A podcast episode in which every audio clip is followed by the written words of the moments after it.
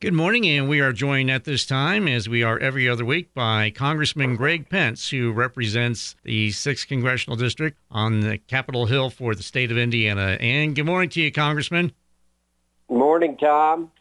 And Happy Monday. Yes, thank you. Same to you, sir. And of course, uh, not the, not exactly the, the best way to start out, uh, other you know the fact that uh, there's going to be spring weather and uh, but uh, you know, of course, you're heading back to uh, back to D.C. and uh, but no other way to, uh, I guess, address the elephant in the room. Gas prices hitting four dollars per gallon in the state of Indiana, um, and I'm I'm sure that uh, you have some thoughts on uh, that particular matter. I sure do, Tom. You know, you and I have talked. I'm on the Energy and Commerce Committee. I'm also on what's called the HEAT team. the the Republican whip uh, has me on a team with people that have some background in the petroleum industry. And for the for the last nine months or so, you and I have been talking about gasoline, inflation, some of the things that uh, the administration has been doing, closing the Keystone Pipeline, uh, restricting permitting, uh, and things like that. Now it's been aggravated by the uh, war in Ukraine.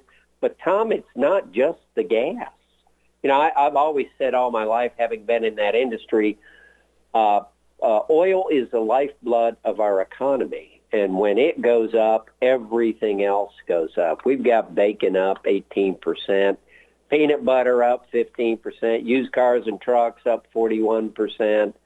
It just goes on and on, Tom. And, and the only solution is for the administration to get back to energy independence here in the United States uh, go ahead and pump and drill more.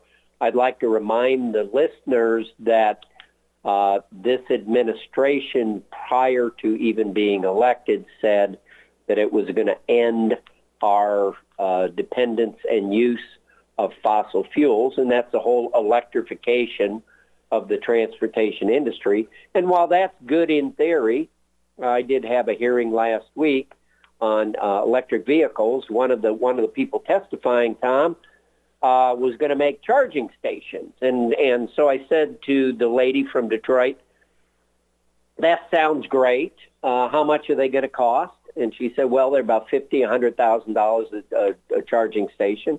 I said, "Very good. And how quick does it take to charge?" She said, "Well, fastest charge is going to be twenty per twenty minutes." And I said, "Have you ever built one before?" And she said, no, we haven't, but we're going to. And that, that's, that's what I've talked to you about too. We're trying to move and hurt and impede our own oil industry, and that's why our gas prices are up so high. And we don't even have the technology or the ability to to for, to use an alternative source. So, you know, I, I will continue on energy and commerce and heat sending letters to the administration, going to hearings, and making an issue out of this ill-conceived plan that can't be done as quick as some of those think it can be done, having spent my entire career uh, in the distribution industry. So I'll keep pushing on that one, Tom. And that's, you know, at uh, uh, someone told me, I guess they buy premium or something, they paid $5 a gallon this weekend somewhere uh, in northern Indiana. It's that's that's ludicrous, absolutely ludicrous. And you mentioned the uh, trickle down uh, effect of uh, the gas prices. Now, uh, now plexiglass, for example, that uh, a lot of places put up at the start of the pandemic to protect workers and customers and things of that ilk. I mean, I mean that's that's more or less manufactured by fossil fuels, is it not? Well, Tom, absolutely everything uh, uses fossil fuel in on in some manner along its process. I mean, let's talk about corn and soybeans. Just in you know out in our neighborhoods here, uh, you got to the tractor uh, has to have fossil fuel to drive. Uh, chemicals are made in many cases uh, utilizing also fossil fuel. Uh, dryers uh, for once you've got the corn or the beans out.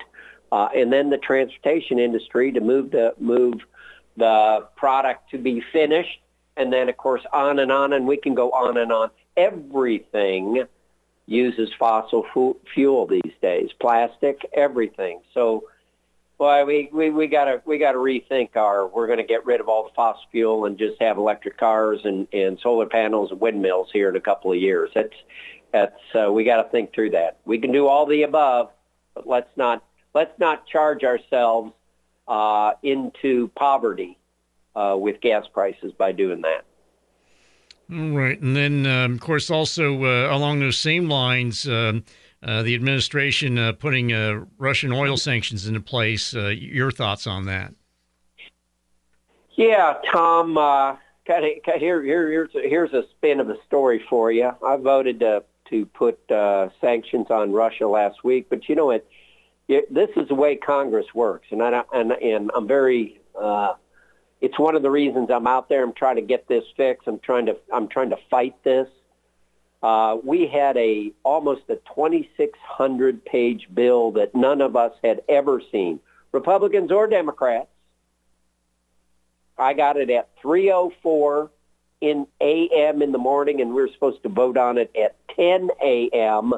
So seven hours later, I was supposed to read that bill, have my team read it, have the delegation read it, uh, and then vote on it. Uh, and I fought back that very morning on that right away. I said, this is ridiculous. By the end of the day, we had that bill exploded into four different parts. One was uh, the Russian sanction. Uh, the second one was there was a COVID $15 billion for more COVID relief, which I thought was totally ridiculous.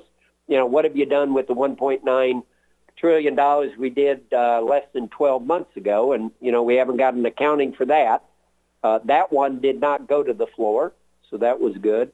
The military spending, uh, which is for our military, along with an additional funding for Ukraine, uh, sending them uh, equipment to protect themselves. I voted for that. And then the last one, the fourth, the fourth thing on that on Wednesday was uh, a domestic spending bill that went up 6.7 percent uh, had some things in there that when when the uh, listeners, constituents out there here are going to be very, very unhappy. I voted against that bill. Uh, one of the re- another reason that we have inflation, Tom, is excessive government spending. Interest rates are going to go up. That means government's going to have to pay more for interest, and we're raising uh, our spending uh, in this environment. After, so think about this: COVID relief bill or American Rescue Plan, as they called it, 1.9 last spring, one 1.25 or a million and a, a trillion and a quarter for the infrastructure bill, which hasn't even gone out yet. Uh, and now we just did a 1.5 trillion dollar budget with an increase to domestic spending. Now we have to do a budget every year. So if you do the math there real quick, it, it's it's unbelievable what we're talking about. Just keep raising and raising and raising. And when there are those that say we are funding a decrease in inflation and reduction of our debt, I don't even know what that means. That doesn't make, when you borrow money, that doesn't make any sense to me. It's ridiculous what we hear out of Washington, D.C. And Tom, I'm going to be, going to be bipartisan in this.